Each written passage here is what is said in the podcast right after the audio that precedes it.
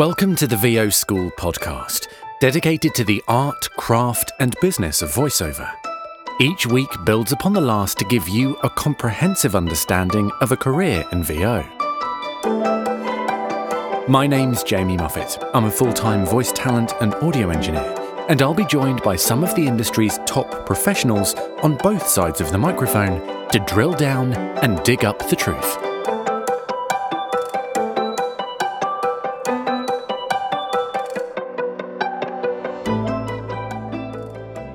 Hello, hello. Welcome to episode 11 of the VO School podcast. Today we're talking about marketing and branding, and I have two really superb guests on today Celia Siegel and Doug Melville, and they're two extremely experienced and well respected marketing professionals. Um, before we get to it, if you want to connect with us on Facebook, which you should because the community is growing quite rapidly, we've only been going a few weeks and we've got I think over 300 people, or around about 300 people right now, on the Facebook group.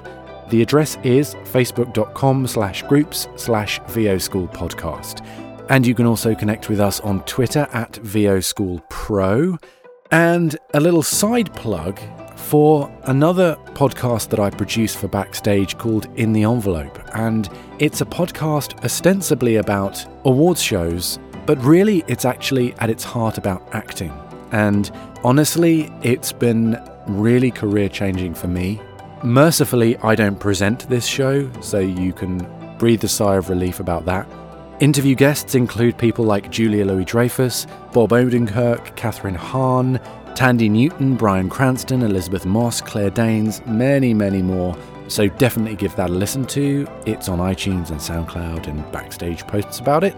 And thank you to Chris Sharps, who has been managing the Facebook group.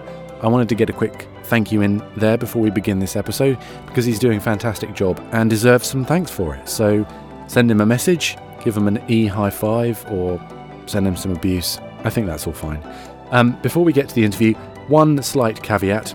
I don't know where Celia was when she was recording this interview, but she brings a bit of her own foley to this. There's some sound effects in the background of cafe environmental sounds and some footsteps and stuff, so enjoy that. I'm going to try and RX as much of that out as possible. Um, if you don't know what RX is, look forward to a future technology episode. And yeah, that's pretty much it. So sorry I've been babbling on for such a long time. Here are the bios, followed by the interview. Style, power, You're watching the home of the NFL. The all new iPhone. Reserve your Disney World season pass now.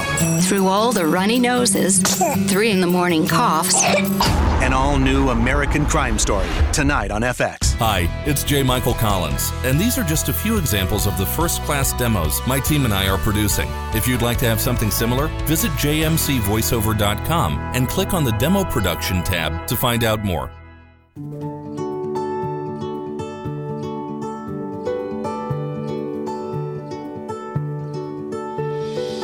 Celia Siegel is the founder of Celia Siegel Management, widely recognized for building strong personal brands for voice talent. Before creating CSM, Celia was a respected talent agent with stints at CESD, JE, and Wayman. A brand builder, certified life and business coach, success strategist, and talent manager, Celia has advanced the careers of top VO talent for more than two decades. In her first book, Voiceover Achiever, she shares her winning formula for creating standout brands that ignite standout careers. Doug Melville is Chief Diversity Officer for TBWA Worldwide, a top 10 ranked global advertising agency. Since joining the TBWA, he's led efforts that resulted in more than $150 million being spent with multicultural and women owned businesses in the creative space. He's presented three TEDx talks on the topic and made multiple appearances on Fox Business. Doug was founder of e commerce website redcarpets.com, and he worked alongside Earvin Magic Johnson as president of his agency and VP of his business development and marketing team. Here's my interview with Doug Melville and Celia Siegel.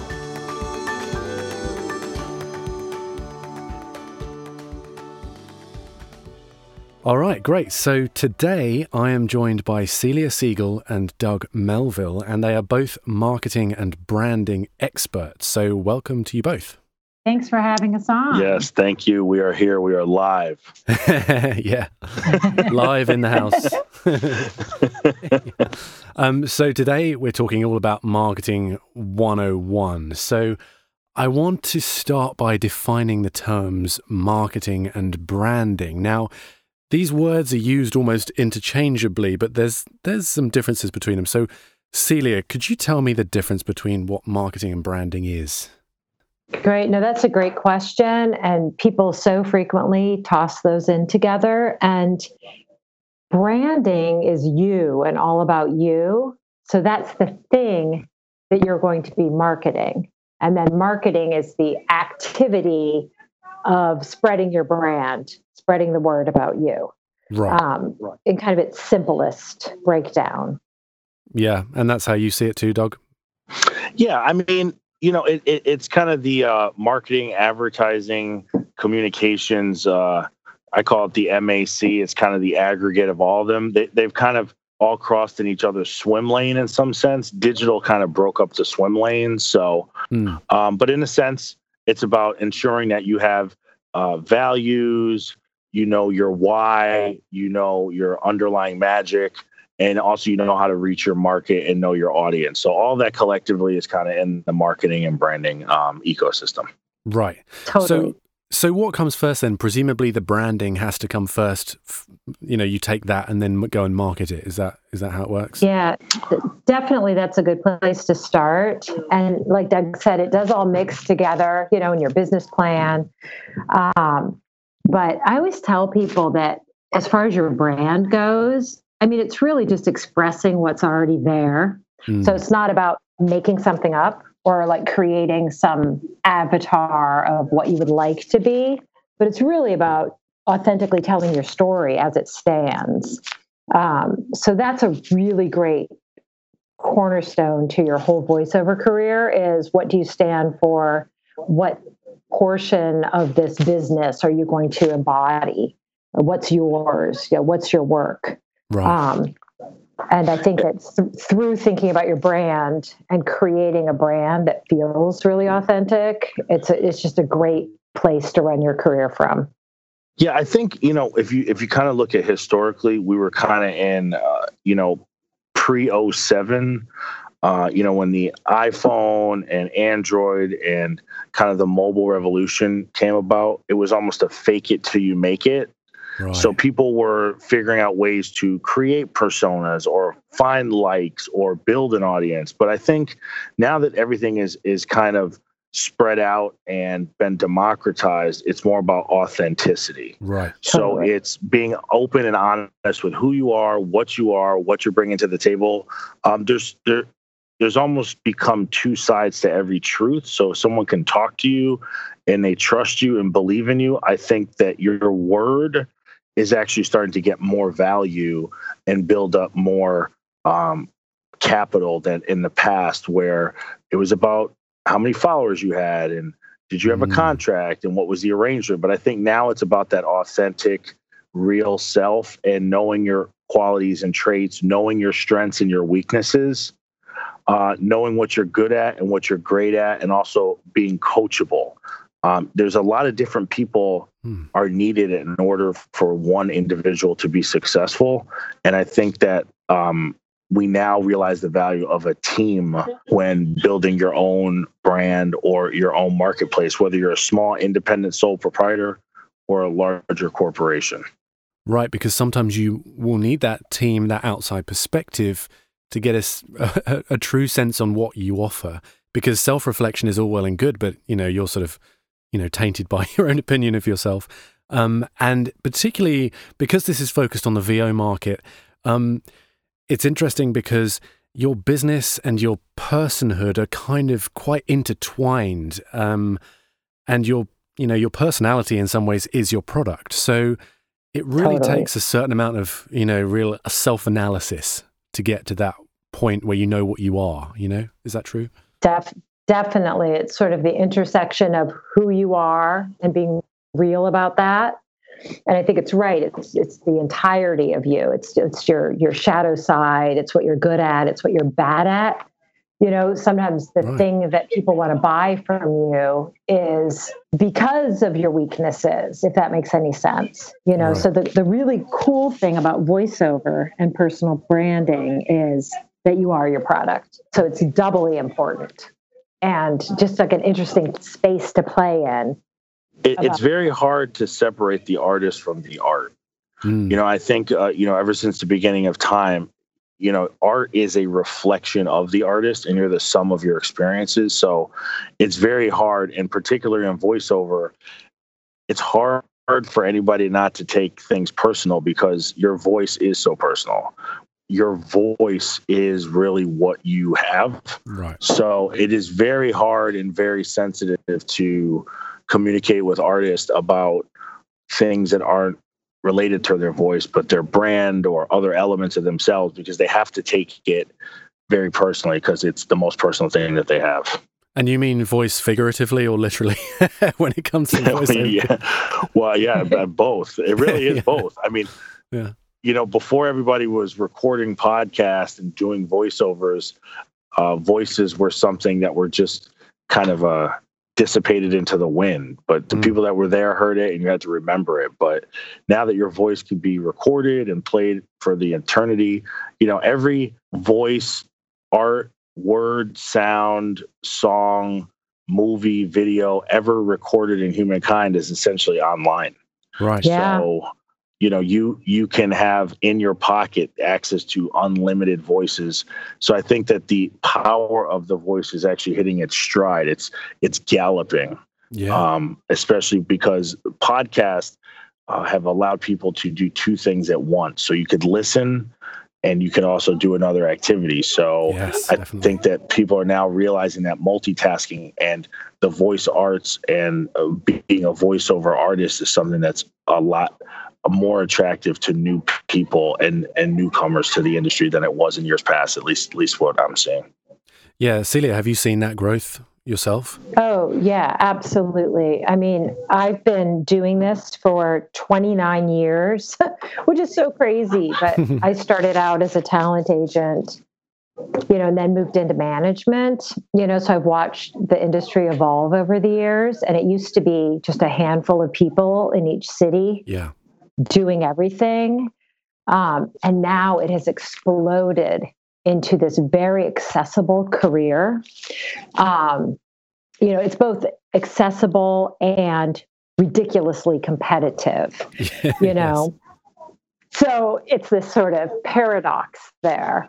Um, but absolutely, it's everywhere. And then when you look at, you know, Siri and Alexa and podcasts and commercials and explainer videos and it's it's just everywhere so there's so much work and it is just infiltrating our society and i do think that it's bigger than ever yeah yeah, absolutely. So, Doug, I want to come back to something you said a little while ago, and you talked about um, having a team. Now, what team players are you talking about here? What are their, what roles are you talking about? Well, I mean, in our perspective, so you know, I'm at an ad- advertising agency, mm. uh, and I'm a chief diversity officer. And one of my roles here is to work with our producers and our creative teams to widen the pool of who we use. So, can we right. get some different voices in the room that we haven't used before, or maybe people that run a, a figurative wait list? So, I like to take the time to see how we can attract a larger range of voices. Now, with that, people have to stand out and they have to present themselves in the best light possible. And that's really where the team comes in. So mm. I think, in some sense, you can make a great website. Uh, and you can do that either from a template or maybe your manager or agent or family friend, um, you know, Wix or Squarespace, WordPress, um, you, you can kind of make a website. But I think what's most important is the team of networking. You know, right. attending events and networking is actually the most important thing right. because we're in a decentralized business. So that means each producer on each client in each office essentially is running their own production for the creation of media art, which is kind of how we mm. communicate our commercial messages. They may be digital or radio and so forth. So you have to know and get out there. And I think attending events is the most important thing uh, that people can do because that handshake and getting out there. So the team starts even well before you've put together your day to day operational people and it starts with you going out there and attending events um, also keeping a fresh blog something very important. So even though that's a writing structure it's important to see what you're doing and and make notes so people can know what you're doing uh, in this space because we look at freshness. How often are you used? Are you are you relevant? Are you in the market?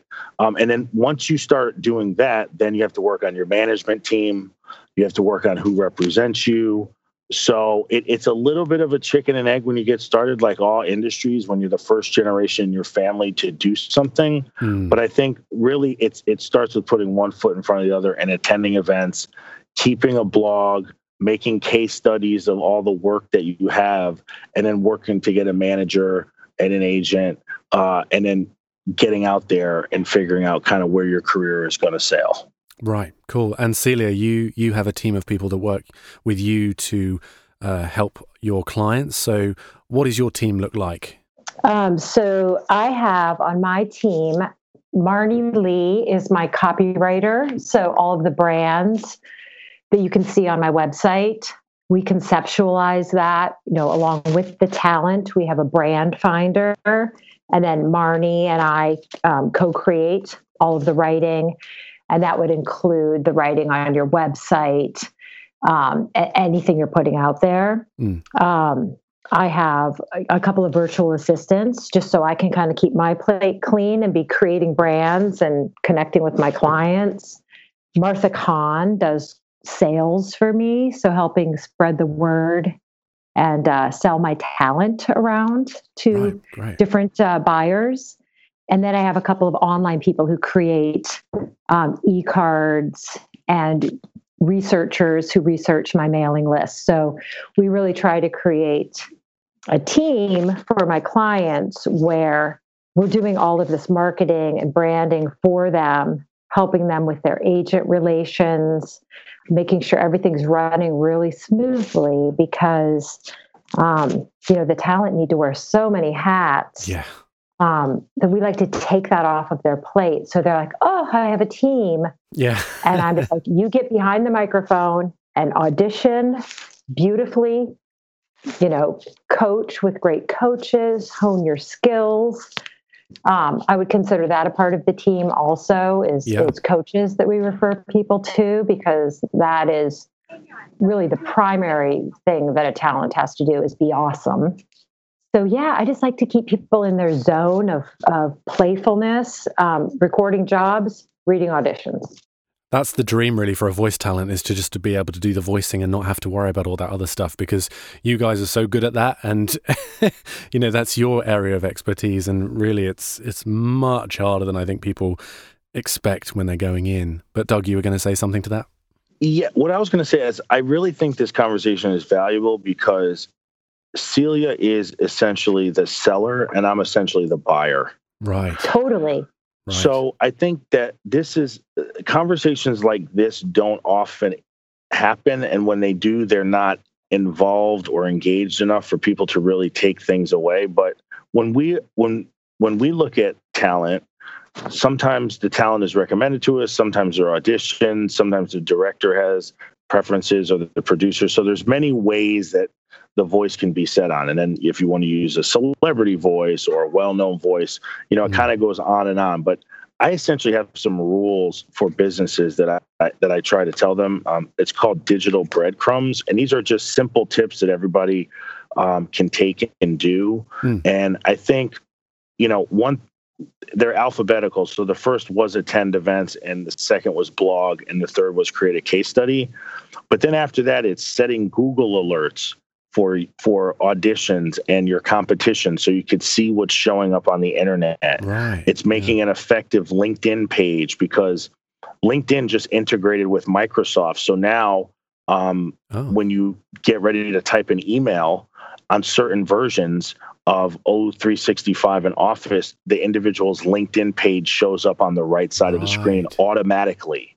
Mm-hmm. It's oh. it's about making sure that your website is mobile friendly because yes. over half of all the people looking are on a mobile device but sometimes the margins are weird sometimes people don't update the small 2016 17 18 copyright at the bottom there's a lot of little nuances that people aren't doing that if a professional who works on madison ave or in hollywood looks at them thinks that they're not put together or they're not detail oriented. Now, will that affect your audition? Is that a reflection of the work?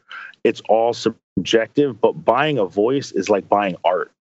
And you don't know what the buyer is looking at, so it's in, it's very important to work with companies like Celia to get your brand packaged and delivered in a way that it is Madison Ave and Hollywood ready, and then you have to do the work after that. But I think people just think it's a little I'll just shoehorn this together and it won't be that big of a deal or the website's not that important but the real the reality of it is it's very very important so i just love to dig in there a little bit into your process because it's fascinating from my side of the the sort of the table here um, if you're in a meeting and you're running through some ideas of a campaign that you're you know pushing to a client mm.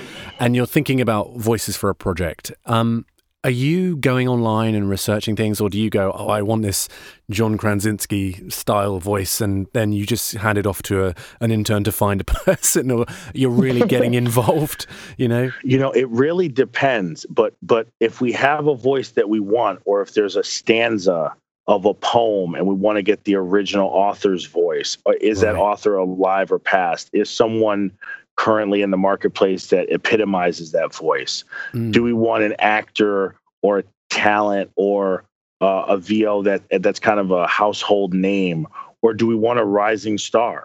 Right. Do we want uh, several voices so it's regional? Do we want um, someone in one element of the campaign but not another element? So, right. It, it, it so varies, and I think that's the hard part of buying art Mm. Every single person that walks into that gallery is looking at something different.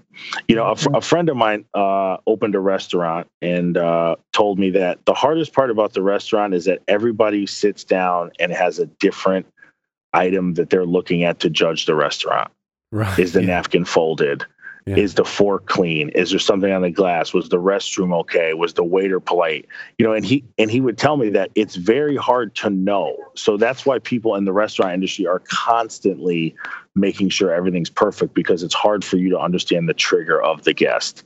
And I think when you look at talent buyers or people that are looking and seeking for voices or any art, but in particular this voiceover conversation, we also must be aware of all those elements. And I think that if you're in a voiceover career and you're kind of in that beginning stage, so your plane's about to take off, you're not above the clouds coasting, working with people like Celia is so important because you have a life coach, you have a weight trainer, you know, you have all these different people that help you in life. The same thing goes for this part of the career. And then once you're above the clouds, you know that's a whole nother level of maintenance that you need to do um, where there's different challenges and, and different opportunities. So i just think that when you look at this segment overall now that the barrier of entry has been lowered the competition is strong and you have mm. to at least stand up enough above the crowd so people can see you and more importantly hear what you have to offer. Right right. So celia then when you're um speaking with a voice talent and coming up with a brand, you're considering all this stuff. This is stuff that's running through your brain. You're not only thinking about it from, you know, how what makes sense in terms of the talent's personality and their branding, but how that comes across to an ad executive and then the ultimate client. It's it's a lot of things to juggle. Absolutely. And I just think, I mean, that's why I love my job so much, is because I love working with actors and I've done it my whole career. And I found that this is the piece that I know how hard talent work And I just really believe that if you get this piece right, um, with this, you know, really savvy group of people we're selling to, um, then everything else gets easier. You know, so I always tell my clients, you know, if we get this piece right, well, then when you're sleeping or you're out at a party, your brand is out there working for you. You know, it's making you look good. Of course, you have to be able to back that up, but it is a amazing way to rise above the crowd. So, Doug, I love all of your analogies about buying art. Yeah. Because um, I do think, you know, each individual is so special, you know, and it's about moving somebody, you know, through visually how you're presenting yourself, how you sound. And this is just a really amazing way to do it. You know, mm. it's just like a, you're layering on um, reasons for people to say yes and to choose you. Yeah, and, and you know, and and and the thing is, is that most people don't work in the creative industries for their life, for their career. Mm. So they look at things linear. Is there a procurement department? Is there a centralized resource? But in the creative space, everything is judged and is subjective. And mm. I think that that makes the artist's job very hard. But it also goes back to the authenticity. You have to be who you are and you have to be confident, you have to be secure, you have to be committed. And then you also have to ask yourself are you going to be market driven? So, are you going to look reactively to what the market is hiring? If there are hundreds and hundreds of jobs to read local audio car dealership ads, the market is driving that. Is that something that you want to be the best at because you know there's always going to be opportunities? Or do you want to be creatively different and have companies come to you because you offer a unique opportunity. So right, those yeah. are two different runways of success. One is filling a need and one is building a need. Yes. And I think that when you are an uh, independent contractor or sole proprietor or business or entity, those are very important decisions at the beginning of your career. Do you want to fill demand or do you want to build demand, then fill demand because it's a two step process where many times companies can get caught up. You know, even on the highest level, you would say Yahoo built search engines and then filled the need, but then Google waited for them to build the whole infrastructure and then they came in second. Yeah. You could say Blimpie Sub built demand for Subway sandwiches over hamburgers. And then you could say that Subway came in and filled the need better than they did. So I think yep. there is a risk and a reward for building demand and then filling it, where there's a kind of straight path if you just feed what the market is giving you. That's great. And I like those two different directions because I, I can recognize that in the voiceover industry very much. Some people are very much very good at fulfilling a very specific trend that happens at any one time, and then other people are quite niche. So, going off of that, actually, Doug, I want to ask you a question real quick. Um, how many times do you write a spec for a voiceover that you want and then you find it in the auditions that you get sent and go right that person perfectly personifies that versus you write a spec and you kind of you predict what you're going to get and then someone comes in completely out of left field and you you'll see or hear something and go wow i never thought of that. That's just a really interesting perspective on it and you go with that option. Well me personally um, i don't listen to the specs but what i can tell you is this would vary by clients. So sometimes clients say let's try something we haven't seen or haven't heard. Um, mm. we're in we're the disruption company so we try to bring difference and alternative to the table in a way that is uh, builds the vision for a brand and it defies convention. And it's something that's very disruptive and sticky but it all depends because some clients would like to go in that direction and i think they fall under the same metric we just spoke of and then mm-hmm. some just want to kind of go with a good safe yeah. voice and talent. They don't want this to be a political message. They don't want this to go mm. viral. They just want to know their audience, target it specifically, and go on to the next piece of media art. And then some clients go, you know what? I'm looking at the fringes, I'm looking at the trends, I'm looking at the strategy, and I'm saying to myself, let's do something that's wow. So Right. I even in that element, because we are a representative or an ally with our clients, they on their end also have creative teams, producers, CMOs. So the process even goes through us one more level up. Right. That make that makes sense. Yeah. Um, so Celia, um, this may seem like a really stupid question, and it may well be a stupid question. No such thing. Okay. Well, we'll we'll see. Does your branding have to match the sound of your voice? So, if you have a really deep, manly voice, for example, if you just wanted to go a light, bright, fluffy route, is that ridiculous, or is would that be a funny, sort of interesting juxtaposition, or does it really have to match in that way? No, that's a great question. I mean, it's all so custom, you know, so Mm, it just depends. Um, mm, like on the face of that question, I would say yes. When your brand, what you're saying about yourself, and visually what your collateral material looks like, um, when it matches your voice, you're like, oh, yes, it builds trust. yeah. Like I, I've had situations in the past where, um, you know, I listen to stuff all the time and people send me stuff. And somebody sent a website and it was of this like teeny bopper, you know, this photo. And then I listened to her voice and she, you know, definitely was not a teeny bopper. right. And I was so disappointed. Like I was like, ooh, that's not serving you well. That's not good branding yeah.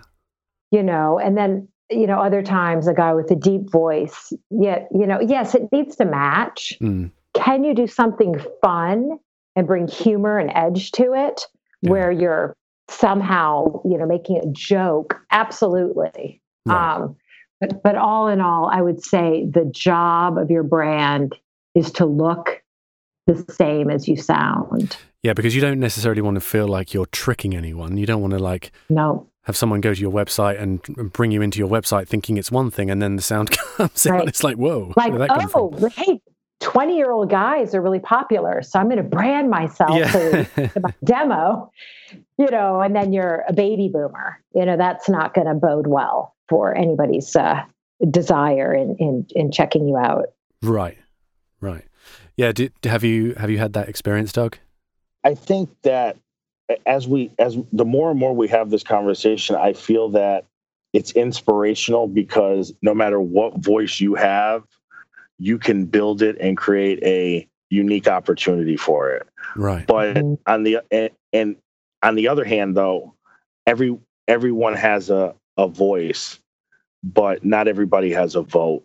And I think that's Mm. where we have to look at this. Everyone has a voice, but not everybody has a vote. So you have to know who you're speaking to or who's listening to your material that can help vote and get you to the next level and get you to the next step because it is so subjective. It is so decentralized. It's really hard to have. I mean, you have people walking down the street that someone could stop them and say, "Oh my gosh, you know, th- your voice is amazing," Yeah. Yeah. and get them into a demo studio and record them. It's almost like finding a musician in a smoky nightclub kind Yeah. of analogy. Yeah. But then you have someone who's put ten thousand dollars into their demo tape. Mm. They have the best studio. They never recorded anything on a mobile device, and they can't buy an opportunity. Yeah. right So it, it's it's really it's just so hard to know. Well, um, Celia, you have offered to give a listener of the show a brand audit, and we're going to be recording it and putting it out in a future episode, which is super exciting. We get to sort of be a fly on the wall with that. Um, Yay. And we're running a search for our victim. so if you'd like to put your name forward as a guinea pig, be sure to connect with us on social media and like us on Facebook and Twitter, and then send us a message um, detailing why you would be a good candidate. And I'll pass them over to Celia, and Celia will choose someone. So, Celia, what is a brand audit? So, a brand audit is I have people send me whatever materials that they're using right now to put themselves out there. So, your Mm. demos, I mean, your demos, you should think about your brand in the way you have your demos produced and, and what kind of content is on there. Your website is the best way, um, and yeah. anything you're using to promote yourself. And then we can listen to your demos, do a little interview about who you are authentically and mm. sort of what brand you could think about putting out there. And then we're going to look at what you are putting out there and see if there's a disconnect. Right. Um, so yeah, it's it's a pretty fun little lively exercise. So anybody yeah. who's interested in in kind of combing through their brand, send it on over. Yeah, I can't wait to do that. It's going to be so, it's going to be so interesting. Yeah, I think uh, I, I was going to say another thing that I, I, think would be a good takeaway for the listeners is everybody needs to have three people in order to be successful. You need to have a mentor, an advocate, and a coach. Mm. So your mentor is a North Star. This is someone who is one level above you, who's doing exactly what you want to do or paving the way for a lane that you want to create. You have to notify and identify who that person is and get on their roadmap and on their radar. The advocate is an insider. This is mm. someone who works in the organization, someone like myself who Celia could call if she has a client. I could say, well, XYZ, XYZ. I want them to win, and I'm an insider and I can understand the things that they need to do to at least get to the point where they should be. And then the coach, you know, Muhammad Ali had Bundini Brown, and he would sit in this corner and say, You're the champ. There's nobody better than you. You're the greatest of all time. And every time he would get out of the ring, he would be in his ear and we need that person too. Yeah, so I think totally. those three people are need to be on your team and need to be identified and need to be in your corner as you're going along in your career all the way up into the top. I love it. So do you still have those people, Doug? Yes, I have my mentor, I have my advocate, and I have my coach. That's amazing. Celia? Yeah, absolutely. Always. Definitely always mentoring with somebody who's further along than I am. Um, definite advocate, and I definitely work with coaches. Yeah, because we all we all need encouragement, and uh, at the same time, everything's constantly changing and swirling, isn't it? Totally, and I think for the actors, you know, that mindset piece. Hmm. Um, I just wrote a book about um, oh, yeah. branding, and it's called Voiceover Achiever: Brand Your VO Career, Change Your Life. Right. Um, and it's really about when you get your brand right, your mindset starts to fall in place.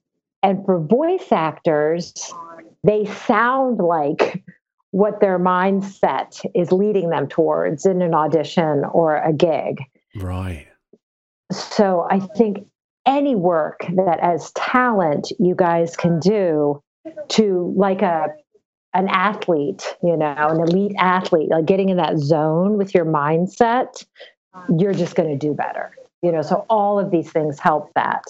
Um, like I love, I love Doug's mentor, advocate, coach. Yeah. Um, any kind of mindset work you can do, being authentic and getting your brand right gets you in the right mindset to win the gig. I think that's really important. Celia, I'd also say one more thing: social media. Mm. You know, who is fo- how many followers you have and your influence does also show up sometimes for local or digital campaigns. Right, you know, people yeah. want to know that they are hiring someone who has a voice, who has a following. Mm-hmm. And I remember um, a few years ago at the Voice Arts Awards, this conversation came up. We yes. were on a panel, and the conversation was Are talent and booking agents looking at how many followers you have before they commit to you.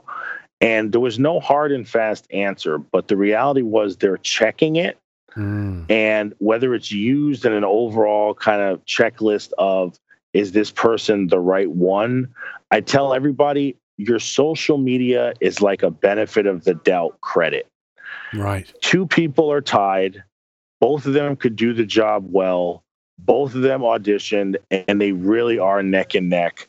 The social media will sometimes push people over. That gives them the benefit of the doubt. Mm. So not something that shows up in the beginning, but maybe at the end, it's the one thing that can be a differentiator.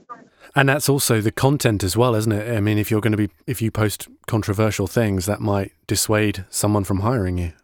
Or Yeah. it might be you being authentic, you know, and pulling in your tribe. Mm. Um, so I always have my clients, you know, stay away from the really rough stuff, but don't be afraid to be controversial in your brand or your persona. Because if you start trying to please everybody out there, you're just a beige wall as far as branding goes. right. So it really is okay to be expressive. Um, and it's also realized how many people are out there and that are competitive. Now you have the international market, you Yes. have all these huge markets, but also know your market.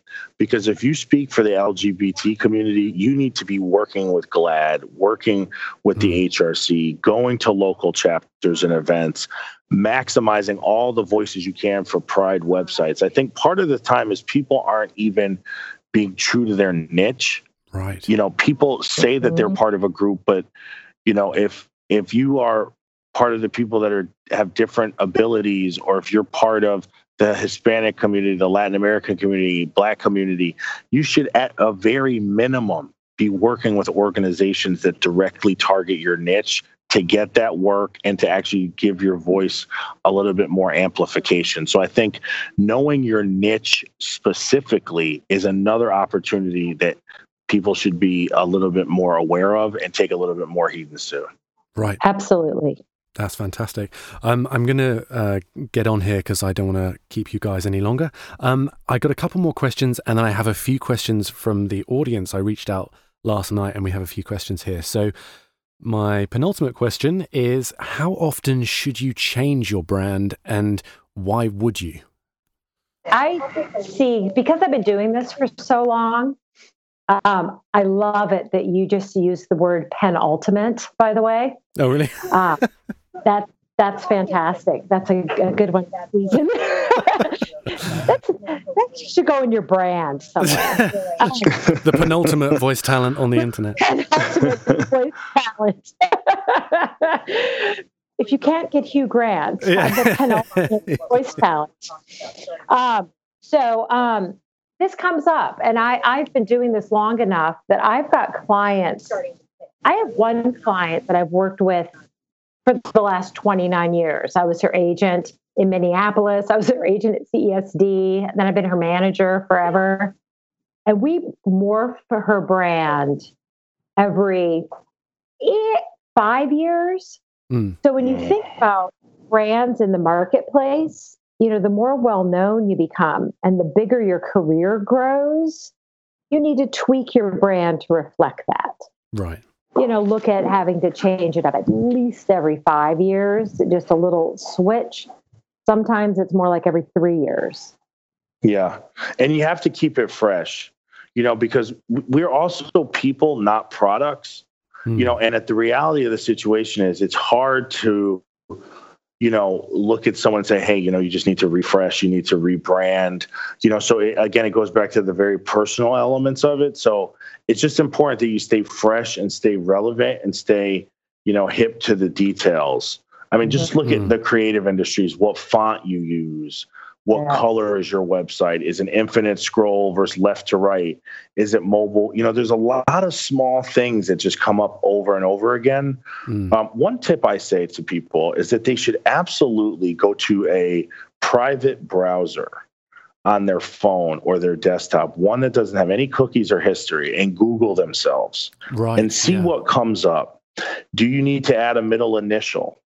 Do you need to put a junior? Do you have, you know, there's a website called howmanyofme.com, and you Mm. can go in there and type in your first and last name, and it pulls up all the people in the United States with your name. You know, you should at least know how many of you there are. You know, Yeah. there's 13 Doug Melvilles, but it's good. It's good for me to know that. But again, it's all of these little details matter to keep your brand fresh and relevant. Um, you know, and and keep your voice something that's still has a place in the market. Right. As a side note, the only other Jamie Muffett that I know in this country runs strip clubs, which is Oh, slightly no. annoying. So luckily, I don't get. to. to that point, though, there's a website called brandyourself.com. And it was started by a group of entrepreneurs out of Syracuse University um, based on a similar story. Someone had their name and kept getting a lot of DUIs. So, what it is, is that you go and pay a fee and it moves all the links that are disparaging to the last page of the Google search instead of the first page. Ooh. So, you know, there there are a lot of things out there if you just kind of look around and and take a minute to see. But uh, there are a lot of ways to kind of ensure that y- you're shown in the best light, uh, at least digitally, because things online do last forever. can you do that for your competitors? That's a good question. That's a good question. That's a good question. Um, so my final question um, before I get to audience questions is are there any marketing no-nos that you regularly see that make you cringe you know, I just think people, I- I, I just would say my overall marketing no no is I'm good at everything. right Uh, Mhm. They don't, people don't know how to tell their own story. Is I see it all the time. It's religiously uh, unbelievable. It, it's it's of the of the world of you are spending your whole life doing something, and then someone asks you to tell your story, and you can't even correctly enunciate it or tell or share your story. right So I think that's a huge problem. Uh, is people can't tell their own story or don't know how to succinctly do it. They don't know what they're great at. Mm, Um, you know, they just know that they're good at many things, but there's a difference between good versus great. Right There's a lot of people that are good, but only a few that are great. So I think those things kind of show up to me as not being able to tell your story and not knowing what you're great at would be my two no nos. right Mhm. I mean, I would say when you hit the ground and are marketing really hard with a really crappy brand, that always makes me cringe. right Um, you know, so if your website looks like it was built in 1993 or is like totally not appealing, but you're like marketing, marketing, marketing it, I'm always like, oh, don't do that. um, and then the other one is, you know, marketing is all of these things and social media and what you're sending out and what, you know, what your brand looks like and how you're getting that brand in front of people. Um, and to just be really aware. Um, you know, it's all like a big party, Mm, you know, so Mhm. Think about the social cues of how you would behave um, at a party, you know, and don't just shove it down people's throats. Like it's a give and take, you know, so you have to have sort of a, a sixth sense about how much is enough Mm. and what is too much. And I will say to the acting community, you guys almost always quit too soon. You're so worried about bugging somebody or being too much in somebody's face, where you're like, oops, I sent out a Mhm. thing and nobody got back to me, so I guess I'm done. Mhm. i thought you were going to say the opposite about actors that they were too in your face I mean, some are, but it's just a handful. I think most people get too polite about it. And, Mhm. you know, there is that old adage of, you know, it used to be, you know, people need like six touches before they buy. You know, right now it's like a lot more than that because our attention span is so short. So you can Right. show up a bunch of times. Like, don't give up on yourself as long as you know that your talent is great and your brand is great um, you're solving a problem for somebody when they find you being the right voice Okay, great. Okay, so let's get a couple of audience questions in now. So, Zach Alleman asks As someone who is new but nonetheless motivated to make this my career, how soon should my initial marketing push begin? When should I create a website, for example? you know immediately. Mm, um, and you know people ask me all the time you know one step beyond that is when should i do my brand? You know and whatever you put out there that is your brand. So i Right. say take control of it right away do the work figure out who you are. Um, and you should have a website right away you know as soon as you have a great demo to put on it because you only have one chance to make a good first impression right. the, what I think pe- people just need to realize that they're on the second they walk outside their house. Right. They're being evaluated, and you know the show begins as soon as they ring the doorbell. people are looking and observing, and you know, to that caller's advice, I would say realize you don't know what people are looking at. So you just you just have to realize that if you don't have a website and that's part of your covert operation, that's fine. But if you want to go into the marketplace, go into the marketplace correctly. Right. Yeah. Just just keep everything buttoned up would be my advice. Right. Totally. And also, I would say to Zach that, you know, all of this is prefaced by you have to be really competitive, you know, so that Mm. training comes first. So you have to know when is the right time to put yourself out there. Right. Um, and as soon as you know you're competitive, then you pull the trigger on all of this stuff. Cool. Okay. So, final question, and it's a very quick one. Um, Jason Leach wants to know, and it's sticking to this same subject what does a potential employer want to see on your website? I mean, they're the there work, to hear. the work, the work. Yep. They're there Yeah. to hear your demos. Yeah. So, yeah. Um, all of this other stuff, it's just you trying to woo them. As a voiceover actor, does it matter what you look like? Does it? Do they even need to see a picture? Is it? Is that crucial? I, I, in our world, I would say, from my standpoint, no. But that that it would probably be a little bit different for Celia. But from my standpoint, no. Okay. Yeah, we used to say no, it's irrelevant, but now the secret is out. you know, Right. we all look at each other all the time. So I always tell my clients if your look is on brand to the way you sound, use it. If your Right. look is like fills a trend, um, you know, if there's a trend in voiceover where they're, you know, it's all about the 20 year old guy. If you're a 20 year old guy, put your picture on there. Yeah. Um, so it just depends. Um, so I would say about half the time I have clients use their photo. right. And the reason not to might be you may have a 20 year old sounding voice, but if you're in your mid 40s, that, that might clash or might. Yeah. I mean, Yeah. that's part of the beauty of this career is it's not about what you look like. Yeah. Yeah. Okay. Well, I think that pretty much covers everything. So, unless you guys have any final thoughts, uh, we can wrap it up. Uh, my final thought is believe in yourself because if you don't do it, no one else will. And onward and upward. Awesome. Yep. And remember to have fun being an artist, you know? So the more fun you have, the better you're going to sound. Brilliant. Well, Celia Siegel, Doug Melville, thank you so much for coming on. That was a really, really fascinating interview. And uh, yeah, just thank you. Oh, All well, right. thank, you, for, having, us. us. A lot of fun. All right. Thank you. Take care. We'll see everybody on the brand audit.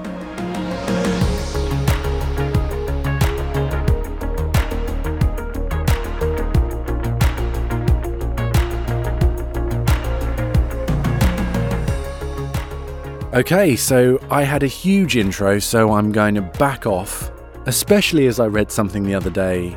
Someone was moaning about how long intros are on podcasts, so it kind of made me want to do an extra long one just to annoy them. But I'm going to keep the outro short, mercifully. So thank you, Celia and Doug. That was an amazing interview. That's certainly going to change my approach to my marketing and branding.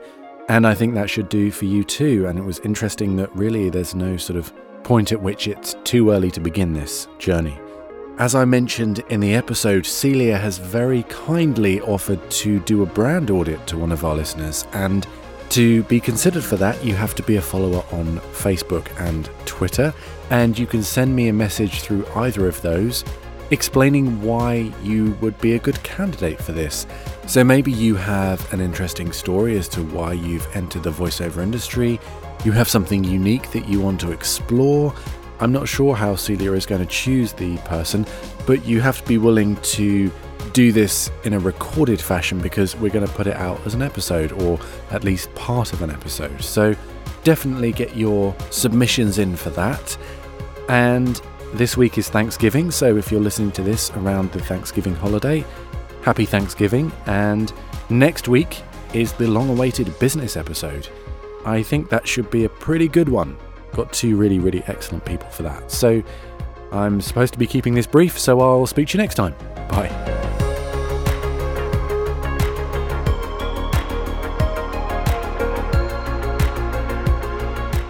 Many thanks to this week's guests Doug Melville and Celia Siegel. Thank you also to J. Michael Collins and Backstage Magazine. Join us next time for another class.